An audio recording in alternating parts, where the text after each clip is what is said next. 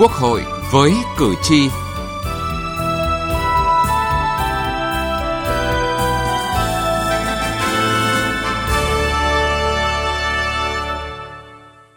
Kính chào quý vị và các bạn. Chiều qua, Quốc hội đã thảo luận tại tổ về tình hình kinh tế xã hội 6 tháng đầu năm và những quyết sách cho 6 tháng cuối năm trong bối cảnh dịch bệnh COVID-19 tiếp tục lây lan mạnh trong nước và thế giới. Báo cáo của chính phủ cho thấy trong 6 tháng đầu năm, các chỉ số về tăng trưởng, chỉ số giá tiêu dùng, thu ngân sách, đầu tư nước ngoài đều tăng so với cùng kỳ năm trước.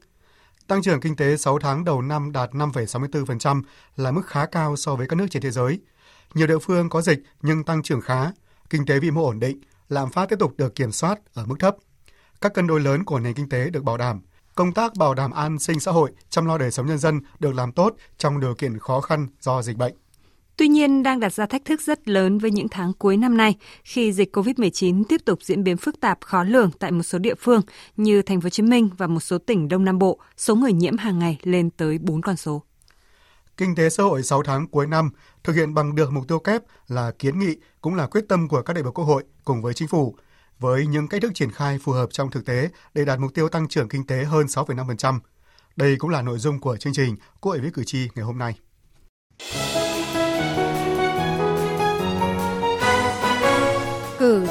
Lên tiếng.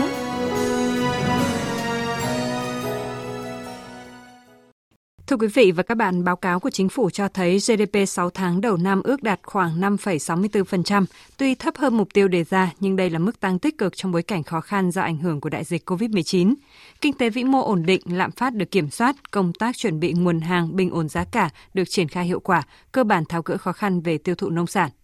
Thu chi ngân sách nhà nước đạt kết quả khả quan, tổng thu đạt 58,2% dự toán năm, tăng 16,3%. Tổng chi đạt 41,2% dự toán năm, giảm 4,9%. Số thu nội địa 6 tháng đầu năm tăng 13,9%. Tiến độ các khoản thu quan trọng từ hoạt động sản xuất kinh doanh của ba khu vực kinh tế, doanh nghiệp nhà nước, doanh nghiệp ngoài quốc doanh, doanh nghiệp có vốn đầu tư nước ngoài trong những tháng đầu năm 2021 tăng cao hơn thu ngân sách nhà nước 6 tháng từ hoạt động xuất nhập khẩu tăng 37,5% so với cùng kỳ. Giáo sư tiến sĩ Hoàng Anh Tuấn, hiệu trưởng trường Đại học Khoa học Xã hội và Nhân văn cho rằng đây là những con số ấn tượng, tích cực. Đặc biệt là cái lĩnh vực về sản xuất công nghiệp,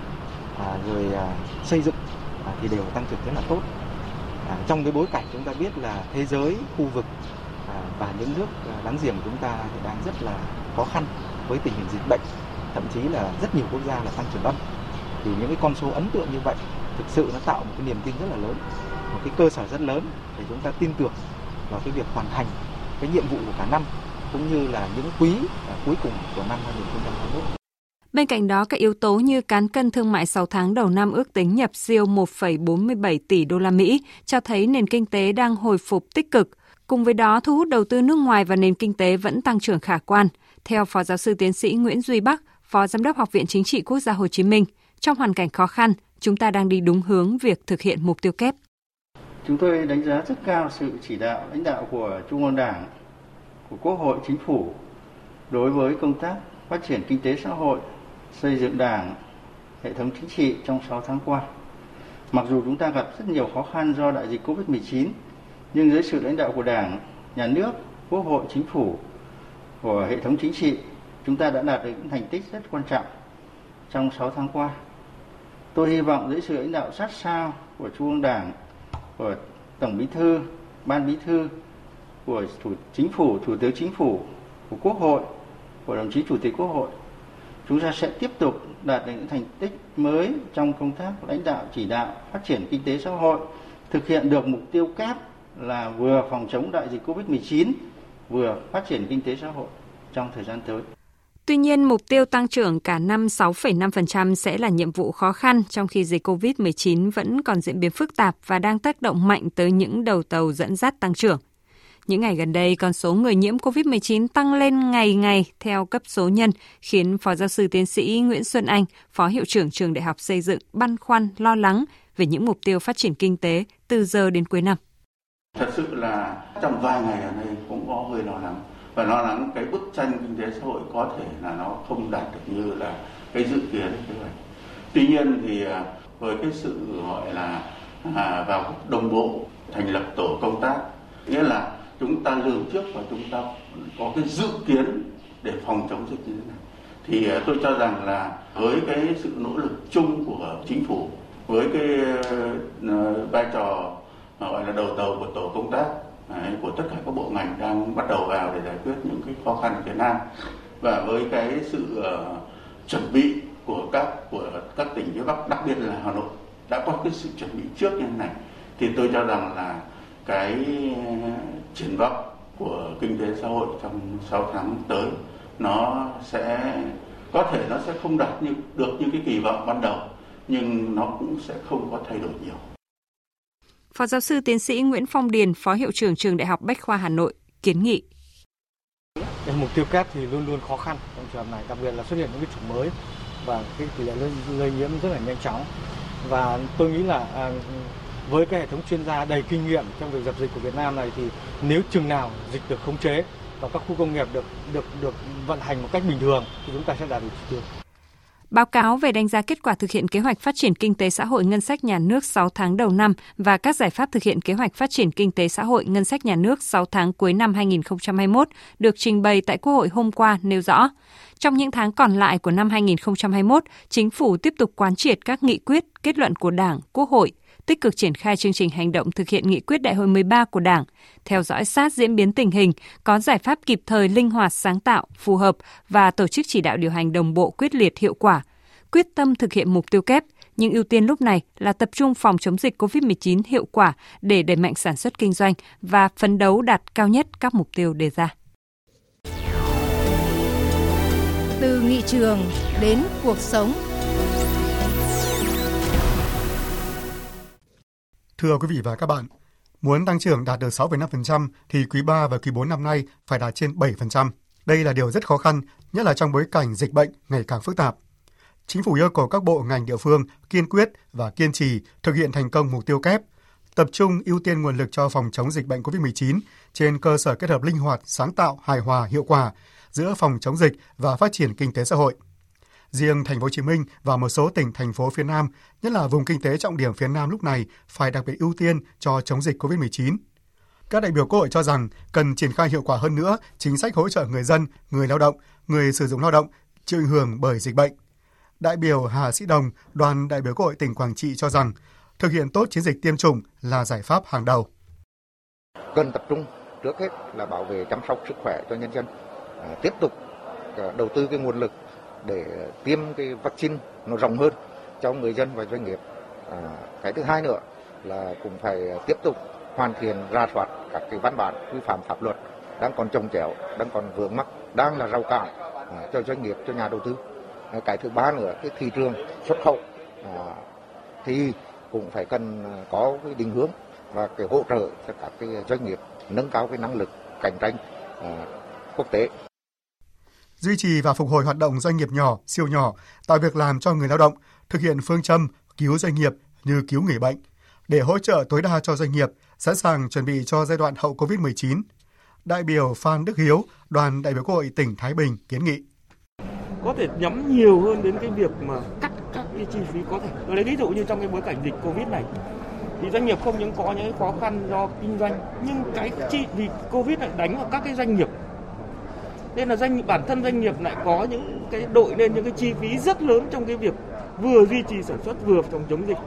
Thế thì tôi thấy rằng là như vậy đấy là những chi phí rất lớn. Thế thì chính phủ lên tính đến những biện pháp mà cắt được cái chi phí đó thì tôi lấy ví dụ như có thể suy nghĩ đến việc tại sao chúng ta không miễn giảm hoặc là thôi không áp dụng cái thuế VAT đối với các thiết bị trang bị để phòng chống dịch. Theo đại biểu Lê Quân, đoàn đại biểu Quốc hội tỉnh Cà Mau cần kiên định mục tiêu kép thực hiện linh hoạt, sáng tạo, không máy móc, cứng nhắc, tùy từng thời điểm, từng nơi, từng địa phương, địa bàn, cơ quan đơn vị để lựa chọn ưu tiên phù hợp giữa phòng chống dịch và phát triển kinh tế xã hội. Làm sao trong cái tỷ trọng tăng trưởng GDP và giải quyết việc làm đời sống cho người dân thì chúng ta phải phân khu, phân khai các chỉ tiêu các khu vực khác nhau để có các giải pháp với từng khu vực địa lý, từng địa phương cũng có những cái giải pháp khác nhau để làm sao áp dụng triệt để 5K cộng với vaccine. Nhưng bên cạnh đó thì chúng ta phải hết sức linh hoạt và chặt chẽ kết hợp giữa chỉ thị 15, chỉ thị 16 của chính phủ và phải đảm bảo làm sao chính quyền cơ sở thực hiện rất tốt để chúng ta kiểm soát được dịch bệnh.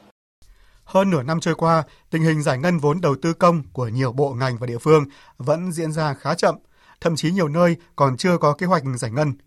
Chuyện đùng đỉnh đầu năm, vội vàng cuối năm của giải ngân vốn không quá xa lạ. Tuy nhiên, đầu tư công năm nay được dự báo là có nhiều khó khăn hơn, thậm chí đứng trước nỗi lo vỡ trận vì bão giá. Trong khi đó, đầu tư công lại là động lực quan trọng để tiếp tục vực dậy kinh tế trong đại dịch, thì trong 6 tháng đầu năm 2021, chỉ có 3 bộ cơ quan trung ương có tỷ lệ giải ngân dưới 1%, còn 9 bộ cơ quan trung ương chưa giải ngân kế hoạch vốn đầu tư công. Do vậy, các đại biểu Quốc hội cho rằng cần sớm hoàn thành giải ngân gần 80% vốn đầu tư công còn lại trong nửa cuối năm nay là nhiệm vụ cấp bách đặt ra.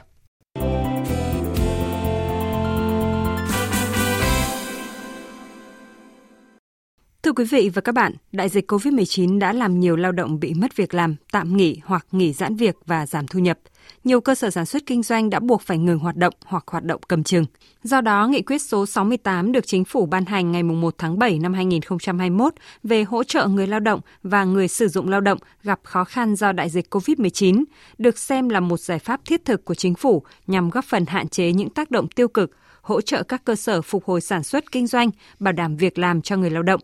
Đặc biệt, điểm mới trong chính sách hỗ trợ lần này là dành sự quan tâm tới phụ nữ và trẻ em. Đáng chú ý, các thủ tục hành chính cũng được cắt giảm 2 phần 3 so với gói hỗ trợ trước. Đại biểu Nguyễn Anh Trí, đoàn đại biểu Quốc hội thành phố Hà Nội cho rằng bên cạnh cái vấn đề thông qua cái ngân sách là 26.000 tỷ thì lần này chính phủ còn coi như thông qua cả một cái cách thức để mà